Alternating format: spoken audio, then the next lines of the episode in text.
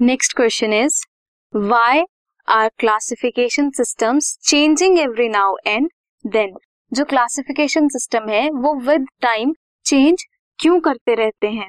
For example जैसे पहले Aristotle का क्लासिफिकेशन सिस्टम आया then two kingdom classification system आया five kingdom classification system three domain classification system so इतने ज़्यादा क्लासिफिकेशन सिस्टम्स क्यों आ रहे हैं? क्यों हम चेंज करते रहते हैं क्लासिफिकेशन सिस्टम को?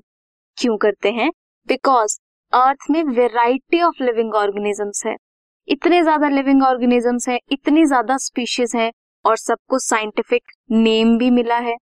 ये साइंटिफिक नेम उन स्पीशीज को मिला है जो डिस्कवर हो चुकी हैं। बट अभी भी कुछ ऐसी स्पीशीज हैं जो अनडिस्कवरेबल हैं, जो अभी तक डिस्कवर नहीं हुई हैं। और कुछ ऐसी स्पीशीज भी होंगी जो डिस्कवर भी नहीं हुई हैं और एक्सटिंक्ट भी हो चुकी हैं। उन्हें हम फॉसिल रिकॉर्ड्स में स्टडी कर सकते हैं।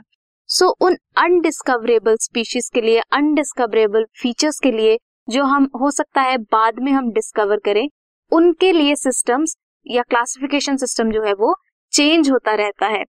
फॉर एग्ज़ाम्पल हो सकता है कुछ ऐसे ऑर्गेनिजम्स हैं जो प्लांट्स में भी ना आए एनिमल्स में भी ना आए या फिर उनके फीचर्स ना मोनेरा से सिमिलर हो ना प्रोटेस्टा से सिमिलर हो। इसलिए न्यू क्लासिफिकेशन सिस्टम बनता है ताकि उन फीचर्स को भी जगह मिल सके।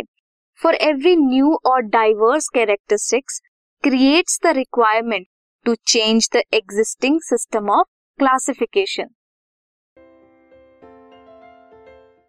this podcast is brought you by Hubhopper Shiksha Abhiyan अगर आपको ये पॉडकास्ट पसंद आया तो प्लीज़ लाइक शेयर और सब्सक्राइब करें और वीडियो क्लासेस के लिए शिक्षा अभियान के यूट्यूब चैनल पर जाएँ।